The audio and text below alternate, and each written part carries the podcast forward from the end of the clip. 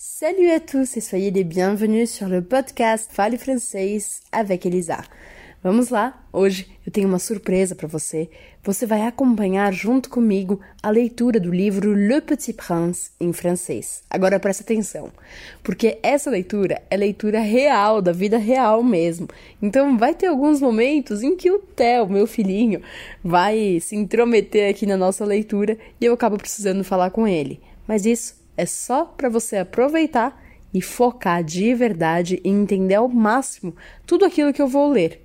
Aliás, se você tiver o livro em mãos ou se você quiser procurar o PDF, que é fácil de achar na internet, você pode ler junto comigo. Tenho certeza que você vai adorar. Alors, on y va? Bisous et à bientôt. Chapitre 8 J'appris bien vite à mieux connaître cette fleur.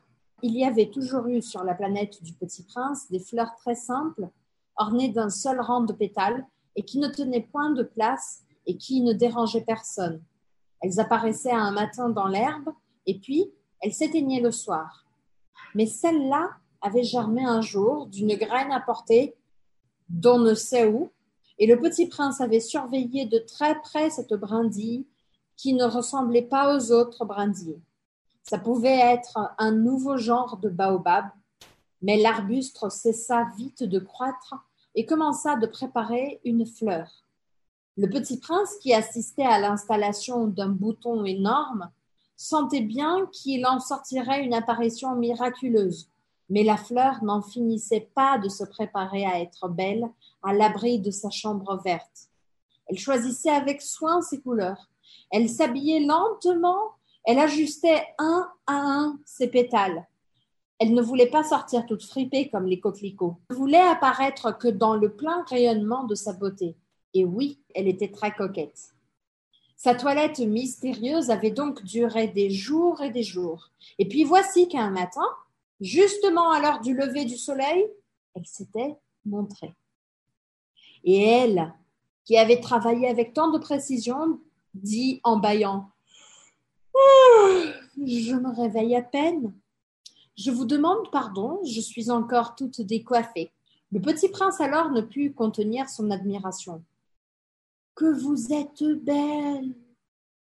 N'est-ce pas répondit doucement la fleur. Et je suis née en même temps que le soleil. Le petit prince devina bien qu'elle n'était pas trop modeste, mais elle était si émouvante c'est l'heure, je crois, du petit déjeuner, avait-elle bientôt ajouté. Auriez-vous la bonté de penser à moi? Et le petit prince, tout confus, ayant été chercher un arrosoir d'eau fraîche, avait servi la fleur. Ainsi l'avait-elle bien vite tourmentée par sa vanité un peu ombrageuse? Un jour, par exemple, parlant de ses quatre épines, elle avait dit au petit prince Ils peuvent venir les tigres avec leurs griffes. Il n'y a pas de tigre sur ma planète, avait objecté le petit prince. Et puis, les tigres ne mangent pas l'herbe. Je ne suis pas une herbe, avait doucement répondu la fleur. Oh, pardonnez-moi. Je ne crains rien des tigres, mais j'ai horreur des courants d'air. Vous n'auriez pas eu pas un paravent? Horreur des courants d'air? Ce n'est pas de chance pour une plante, avait remarqué le petit prince. Cette fleur est bien compliquée. Le soir, vous me mettrez sous globe. Il fait très froid chez vous. C'est mal installé là d'où je viens, mais elle s'était interrompue. Elle était venue sous forme de graine. Elle n'avait rien pu connaître des autres mondes. Humiliée de s'être laissée surprendre à préparer un mensonge aussi naïf, elle avait toussé deux ou trois fois pour mettre le petit prince dans son tort. Ce paravent, j'allais le chercher, mais vous me parliez. Alors, elle avait forcé sa toux pour lui infliger quand même ses remords. Ainsi, le petit prince, malgré la bonne bonté, la bonne volonté de son amour, avait vite douté d'elle. Il avait pris au sérieux des mots sans importance et était devenu très malheureux. J'aurais dû ne pas l'écouter, me confia-t-il un jour. Il ne faut jamais écouter les fleurs.